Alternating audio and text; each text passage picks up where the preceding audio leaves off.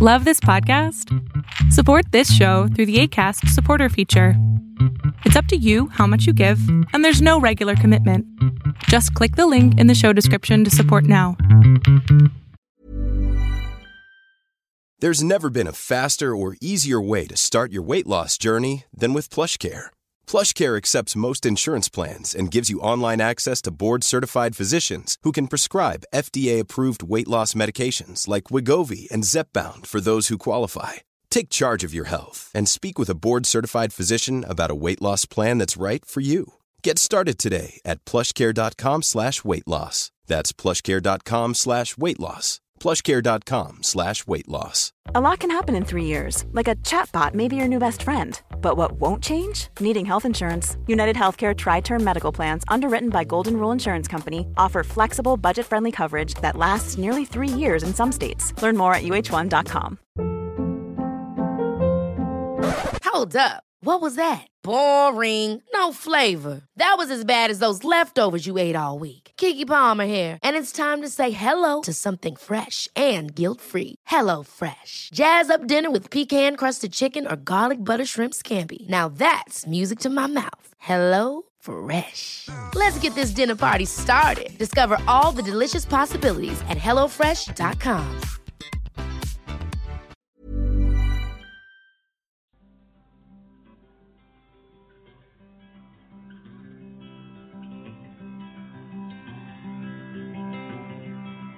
Welcome, everyone, to Beyond Surviving, the safe space for survivors of childhood sexual abuse to receive support, resources, and share their stories. Beyond Surviving is about freedom, healing, connection, and even laughter and fun. Most importantly, it's about letting go of the pain of abuse and finally moving on. I'm Rachel Grant, and for those of you who don't yet know me, I've been a sexual abuse recovery coach since 2007 and am the author of Beyond Surviving The Final Stage of Recovery from Sexual Abuse. You can learn more about me and the Beyond Surviving program at rachelgrantcoaching.com. Now, today, you all are in for such a treat. I have to tell you, from the moment I met this woman, I was like, she's going to be on the podcast. We're going to be friends. and that's just that. so, Amy Paulson is here with us today, and she's going to be sharing her story and journey from victim to survivor to self empowered to global trauma recovery educator. So, let me tell you a little bit about Amy as we get started here. She is a community educator, a healing activist, and co founder and executive director of the Gratitude Alliance, which is a nonprofit organization whose mission is to transform individual and collective trauma into healing through innovative trainings, workshops, and healing programs around the world. So she has been taking her work and into the San Francisco Bay Area, but also into places like Nepal and Kenya and South Africa and Uganda. So really bringing healing and hope to many, many regions of the world. So, like many of us who are doing this work, Amy is a survivor of trauma herself. She was born in South Korea, and when she was just one day old, she was trafficked to an orphanage and several months later adopted to America, where she would later be diagnosed with clinical depression, generalized anxiety disorder, and bulimia. But her story does not end there, folks, because by the time she was in her 20s, she remembered being sexually abused as a child, and she's going to tell us more about that, and more importantly, how she's been able to move forward from this trauma and step into this work in, from it, that she does at Gratitude Alliance, which also meant leaving a 14-year corporate career. And so she's learned so much from her journey and oh my gosh, just really thinking about survivors of sexual and gender based violence and takes all of that to inspire community leaders around the world. Beyond that, she is just a kick ass woman. She is so wonderful to be in the presence of. I adore her. I love her. And so I can't wait for you all get to get to know her too. Amy, thanks so much for being here. Hi, thank you so much for having me on the podcast. I'm just so grateful. It's been a long time coming. Yeah, it has indeed. okay, so where we're going to start today is I, I'd love for you to tell us a little bit about your story and your healing journey. Oh, thank you. Well, gosh, this is a story that started over 40 something years ago. Um, and you know, even when telling it, it's still really hard to believe that it's it's my life and it's not just some crazy like lifetime movie. Um, but so I was I was born in South Korea, as you mentioned on the intro. Um, and I was adopted to America at three and a half months old, and my paperwork said I was abandoned at a police station, and there was no information to trace back my family history. So I grew up in this family where um, my folks are from the Midwest. Um, like many Korean adoptees who end up in the U.S., my parents are from Minnesota, and they had another daughter who's two years older who is also adopted from Korea, but not my biological sister. But so we grew up as sisters, and um, and gosh, it was around the time that I was 12, I think, that I had started exhibiting symptoms of trauma. Um, at that time, I was suicidal, I was depressed, um, and I didn't really know about depression. I just knew I didn't want to be alive anymore. Um, it was a really hard time. I think that's a hard time for most kids, you know, who are who are in adolescence or kind of transitioning to early adulthood. Um, but I had no tools for understanding what was going on. Um, and so by the time I was a teenager, when I was going into, gosh, it was sometime around the last year or so of, of high school, was when I was officially diagnosed with depression, anxiety, and and bulimia. So by that time, it had gotten pretty bad. I was I was sick. I was, gosh, I must have been throwing up something like five times a day. I was dancing um, five, six days a week. So I wasn't exactly. I, I on the outside, I looked like I was the picture of perfect health, at least for a dancer. You know, thin and um, and in shape. Inside, I was just a complete mess. Um, I, I was in a lot of pain, and I, I didn't feel like I could show that to anyone. Certainly, not to my parents, not to my peers at school, um, and not to my teachers or, or anyone who I might consider even somewhat of a mentor. I mean, I was I was this straight A student who supposedly had um, everything going for her at the time. It was just a complete mask, um, and what I later found out was a coping strategy. So, you know, fast forward years later, decades later, even you know, I continued my healing journey through therapy and medication. Um, I left the U.S. and traveled for 10 years, um, lived and worked abroad. And I um, went back to Korea in 2009 to visit the place where I had lived as a baby in an orphanage. And they told me there was some information in my file that um, looked like it was on the back of, of one of the pages in handwriting looked like it, it was four names and four birth dates. And they said, "Oh, this is probably your your birth family. Do you want us to search for them?" So, you know, I, I had gone back there not expecting to find anything really. I just wanted to go see where I lived as a baby. Um, and it took me quite some time to decide whether or not I really wanted to go ahead with the search process because all this stuff came up for me, things that I thought I had healed um, around abandonment trauma and what if this family doesn't like me?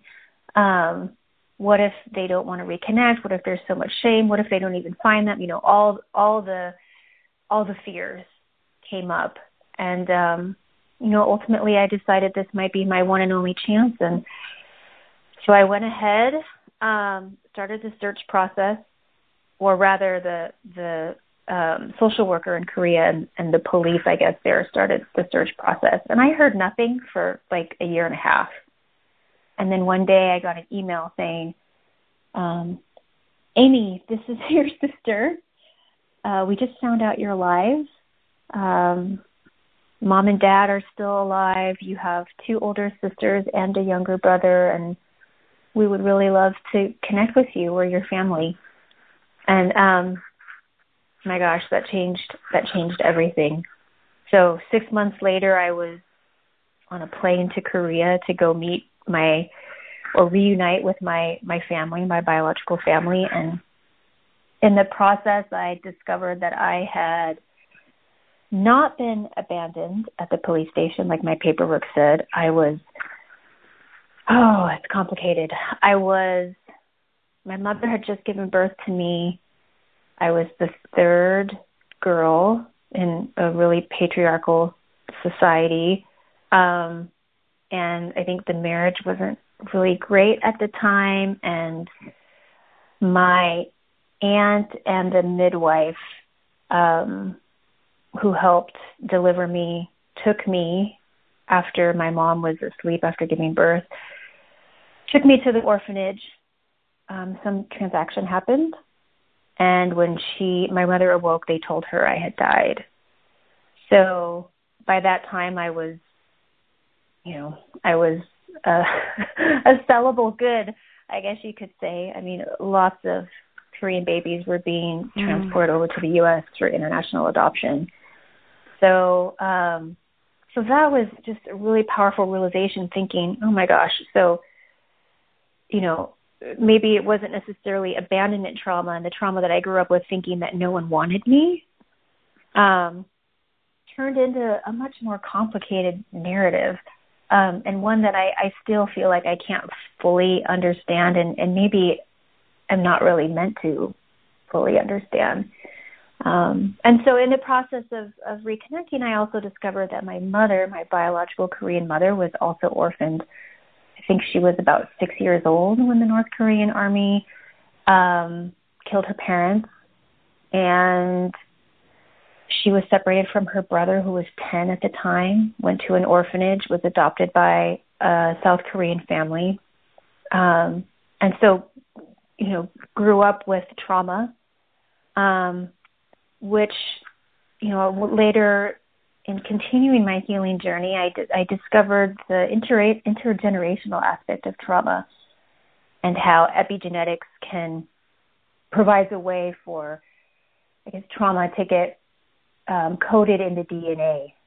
And so the way in which that legacy of trauma passed down gosh, from my grandmother to my mother to me, you know, even before I was born was pretty profound and, and really changed everything and the whole narrative that I had built for myself um, around, you know, not being wanted here on this planet changed to something like, oh, okay, yeah, actually this is a legacy and and actually there's a legacy of healing that lives in me too. And so um I I I embarked on this journey after I returned back um, from that really amazing experience to quit my job at the time, um, a 14 year career in, in finance, um, and start Gratitude Alliance. And um, my gosh, it's been the most incredible journey of of hope and joy and gratitude and um and yes, like painful moments too, but I'm now at a place where I, I'm fully feeling my feelings, or at least trying to feel my feelings, um, and the joy and the sorrow, and and not numbing in the ways that I that I used to before, you know. And what a gift that is. Wow. yes, Amy. Thank you so much um, for for sharing your story and um, it's really beautiful to hear uh, because as we've you know known each other i've gotten you know bits and pieces but to to really hear the and i know there's still you know more you could probably say we could have a whole you know hour on the journey i'm sure. Um but it's nice to hear some more of just the experience that you've had and what a journey it has been lady. I mean my goodness um, just you know one of those experiences would you know be enough to to impact someone and the fact that you've really come through um, such a, a, a, a I don't know. There are just so many different words that are coming to mind right now. I'm a little tongue tied because my heart is just so full of, you know, admiration and inspiration, uh, and really just in the space of as we we hear people tell their stories in this world of beyond surviving, it's really always looking at how do we take these experiences that are so traumatic and that come to shape us and define us, and then how do we redefine that for mm-hmm. ourselves? Mm-hmm. And I hear so much of that work that you've done in your journey. Mhm. Yeah, I think you know it's so difficult with growing up with childhood trauma or, or any kind of trauma. It is it in many ways feels like it defines us, or I speak from I. I mean, it defined me in many ways, and and and became part of my identity. Um, and for so long, I was just kind of spinning in this vortex of my own story, the, the trauma piece of the story, and not seeing, oh yeah, there's also this strength piece, this resilience mm. piece. And um, it took me decades to to to get to that point and you know and i'm still i'm still in it you know i'm still on the journey i think it's it's a lifelong journey but i feel like the reframing um from being kind of in the vortex to actually seeing the empathy and the compassion that it's it's sort of opened this doorway for me to feel like I can I can really connect to other people in their suffering, in their stories, um, and that I feel like is is a superpower that mm-hmm. that something like trauma can give to us, you know. But it's so hard to see that when when you know I'm just deep in the story. So it takes yeah.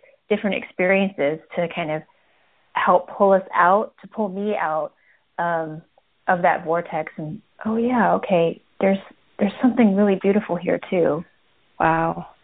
Yes, and and I imagine that is part of what has compelled you towards something um, working with an organization called Gratitude Alliance. you know, finding gratitude um, in in our experiences and how that can lead to even deeper healing. So, tell me a little bit more about Gratitude Alliance. I want the listeners to really um, understand the the work that you're doing within that organization. Yeah, well, you know, like all things, that's been a journey as well. Um, we started kind of with just this idea. Myself and, and several other co-founders came together and said, "Okay, what can we what can we do in the world?" Um, I have been supporting several organizations that work with orphan children. Um, clearly, that was an issue that was close to my heart, and we reached out to those organizations, I mean, really grassroots organizations, the type that that aren't getting funding from like, you know, Save the Children or UNICEF. You know, these are like the underdog organizations that are really doing the work.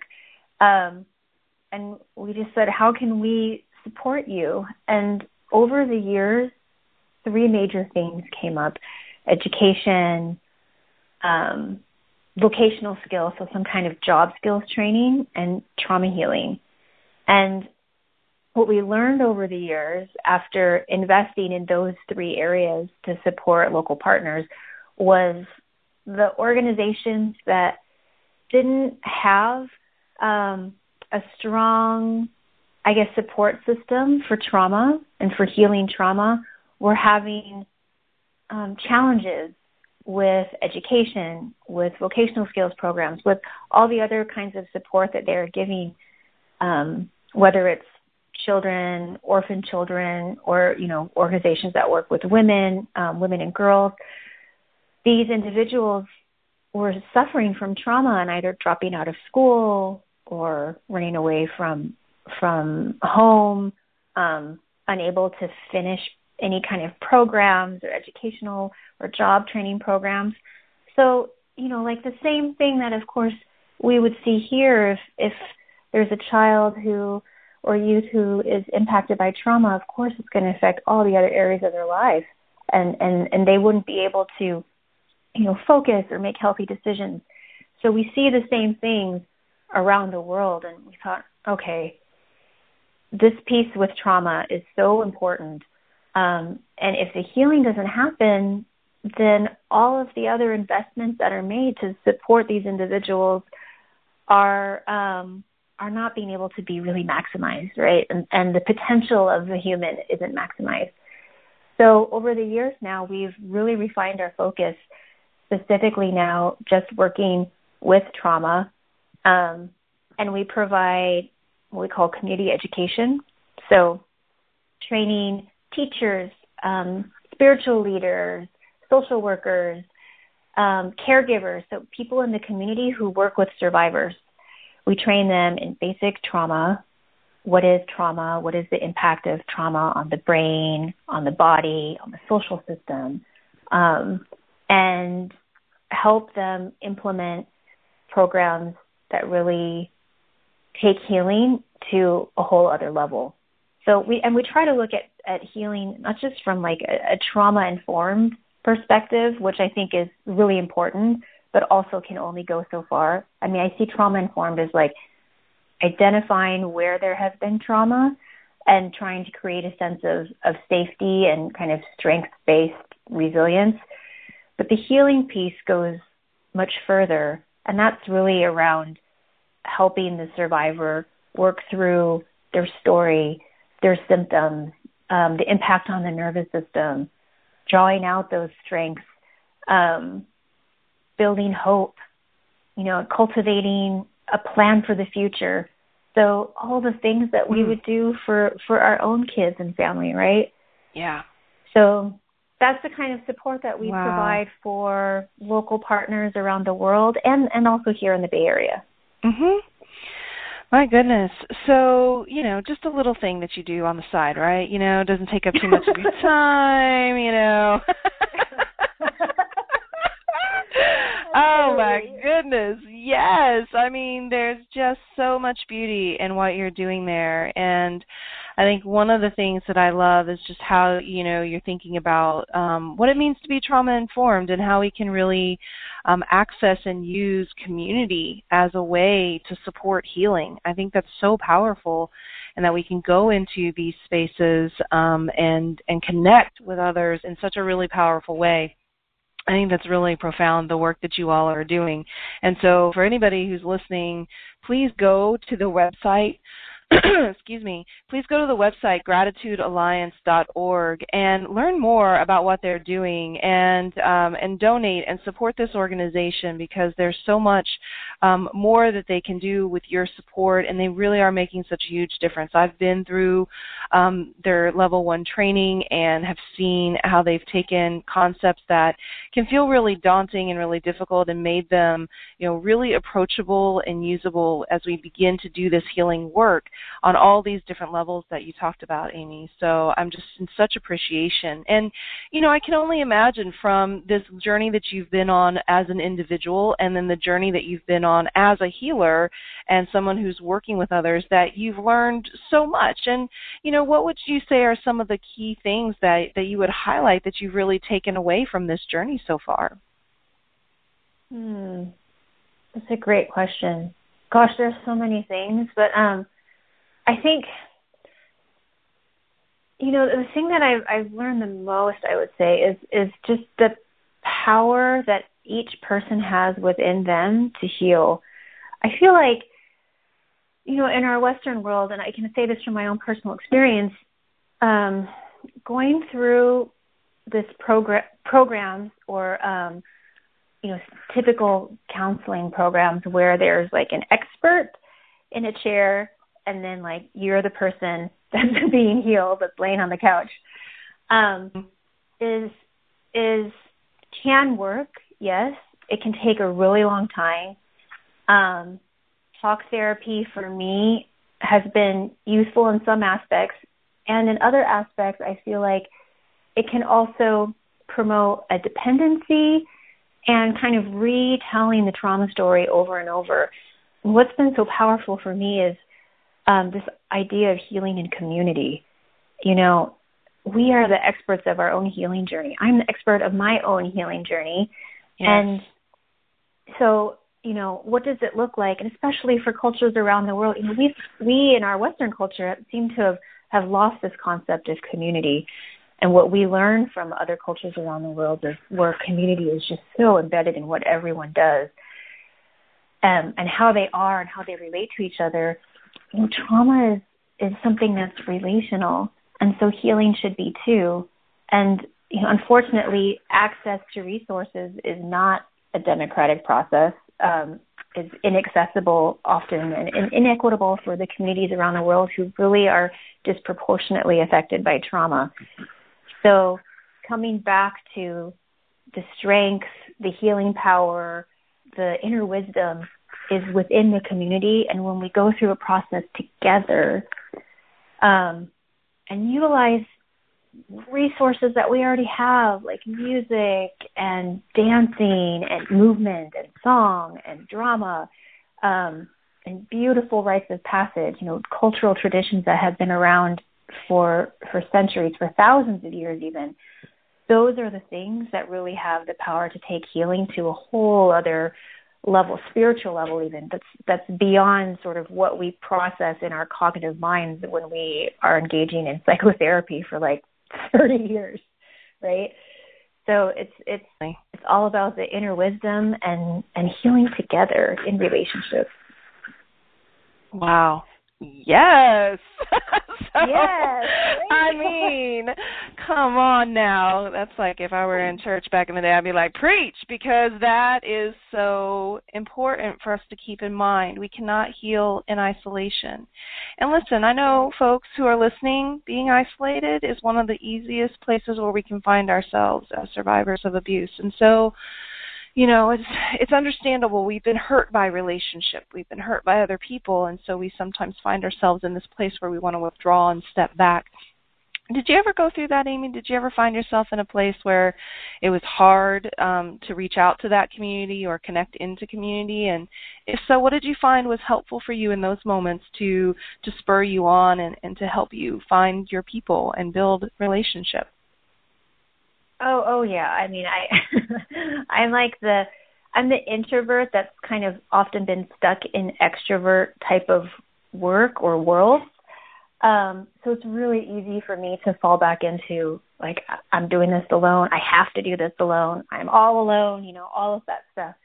Um, for me, and this is this is the hard part, but it's it's that moment of courage where you know like when you're eating when you take a when you take a um a look at snacks that you have in front of you and there's the apple and there's the donut you know that the donut might feel good in the moment but in the long run it's just going to cause more pain or i for me it's like oh, okay i'm going to yes. feel pretty crappy like after right. I donut so it's that moment of like okay i'm going to make a really intentional choice to reach for the apple or to to reach out for that that friend who's been messaging me and I'm refusing to respond to um, because I know that actually I'm going to feel so good afterwards. And this is the mm. moment where I mm. get to make the choice. And it's sort of about reclaiming my own power.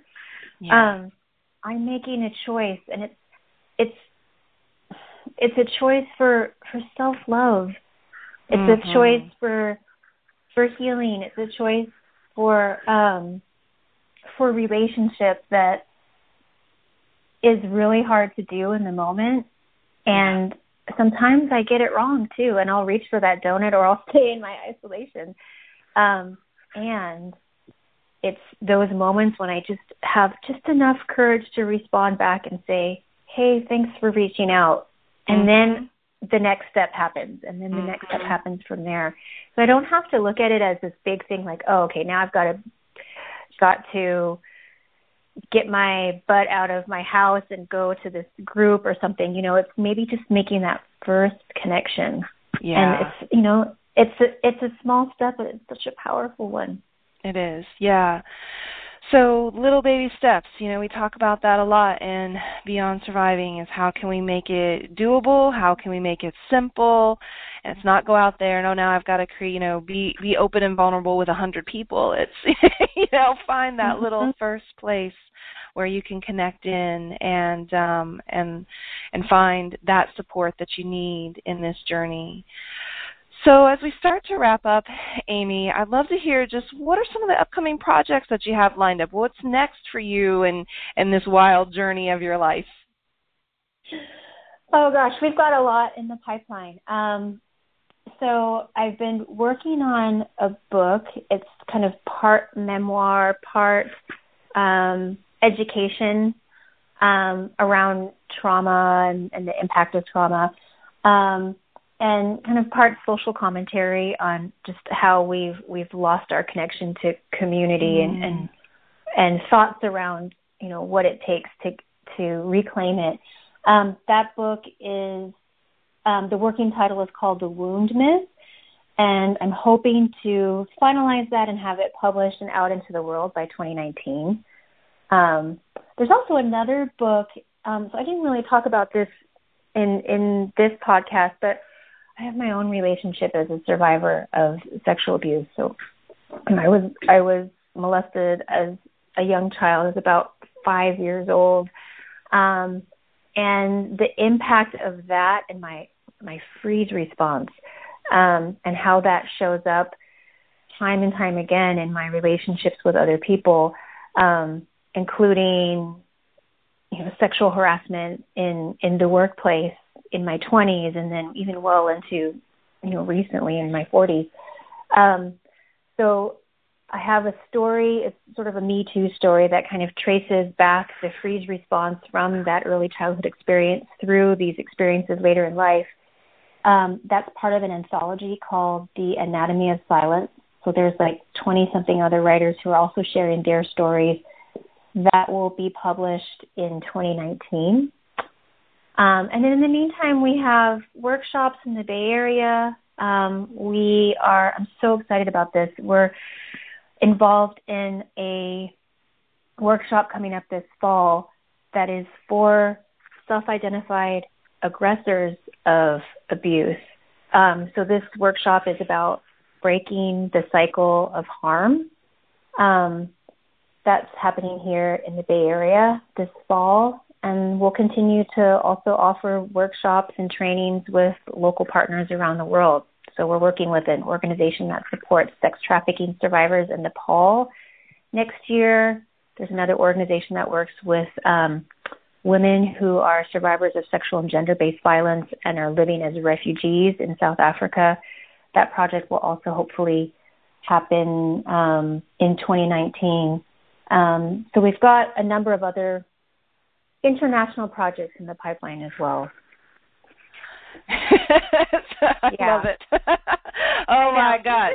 I told you all I told you all you were about to hear from a kick ass badass woman. I mean, my gosh, Amy. So absolutely folks, go to gratitudealliance.org, get on their mailing list so you can hear more about all of these opportunities to receive support and to learn more. So there's upcoming workshops, there's events, there's you know how you can um, you know learn more about the impact of trauma around the world, and definitely sign up so you can you know hear more about the launch of Amy's book. I cannot wait for that. I will be in line to buy that, get a signed copy, um, and then this Me Too anthology, The Anatomy of Silence. Wow, that sounds really exciting and fabulous to have a beautiful space for people to be telling their stories. And of course, you can reach Amy at Amy at gratitudealliance.org. So, Amy, any final words for our listeners today? Um, just want to say thank you to everyone. I I I truly believe that everyone in the world um, has been touched by trauma, and you know, and that it's it's not a mental health issue; it's a universal human issue. And so, to that end, you know, I'm just stand in solidarity with everyone. Um, and please reach out and, and connect with me. I'm I'm always here to listen, to share, and um, and to be a friend and an ally in this work. Awesome. Amy, thank you so much for being my guest, my friend, my colleague, and my neighbor. and uh, and uh, and thanks for being here and sharing your story with us today. Thank you. Yeah, and thank you to everyone for tuning in and listening today. And don't forget to visit rachelgrantcoaching.com to learn more about sexual abuse recovery coaching and to explore the other resources available on the site. Please be sure to subscribe to this podcast, leave us a review and a, and a note of what you're gaining or learning from being here with us, and then tune in next time because we have so much more to share. Until then, take good care of you.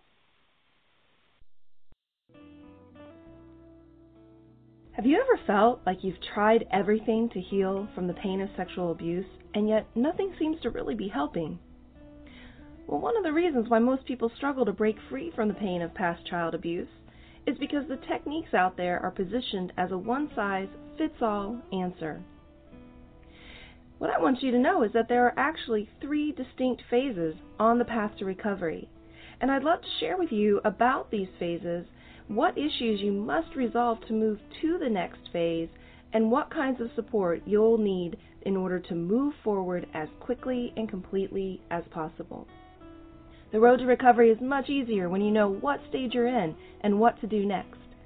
So don't hesitate. Go to www.rachelgrantcoaching.com slash checklist and get your nine-page guide today.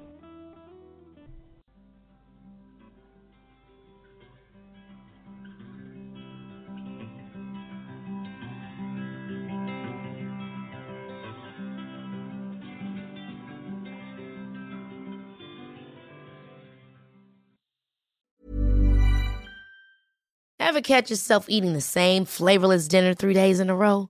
Dreaming of something better? Well, HelloFresh is your guilt-free dream come true, baby. It's me, Keke Palmer. Let's wake up those taste buds with hot, juicy pecan-crusted chicken or garlic butter shrimp scampi. Mm. Hello Fresh. Stop dreaming of all the delicious possibilities and dig in at HelloFresh.com. Let's get this dinner party started. Planning for your next trip? Elevate your travel style with Quince. Quince has all the jet setting essentials you'll want for your next getaway, like European linen, premium luggage options, buttery soft Italian leather bags, and so much more. And is all priced at 50 to 80% less than similar brands. Plus, Quince only works with factories that use safe and ethical manufacturing practices. Pack your bags with high-quality essentials you'll be wearing for vacations to come with Quince. Go to quince.com/pack for free shipping and 365-day returns. If you're looking for plump lips that last, you need to know about Juvederm lip fillers. With Juvederm Volbella XC and Juvederm Ultra XC, your lip look, whether it's subtle or bold, can last up to one full year with optimal treatment and no additional maintenance. Find a licensed specialist and see if it's right for you at juvederm.com today. That's J U V E D E R M.com. Add fullness to lips in adults over 21 with Juvederm Volbella XC or Juvederm Ultra XC. Do not use if you have severe allergies or a history of severe allergic reactions, or if you're allergic to lidocaine or the proteins used in Juvederm. Tell your doctor if you have a history of scarring or taking medicines that decrease the body's immune response or that can prolong bleeding. Common side effects include injection site redness, swelling, pain, tenderness, firmness, lumps, bumps, bruising, discoloration, or itching. As with all fillers, there's a rare risk of unintentional injection into a blood vessel, which can cause vision abnormalities, blindness, stroke, temporary scabs, or scarring. For full important safety information, visit juvederm.com.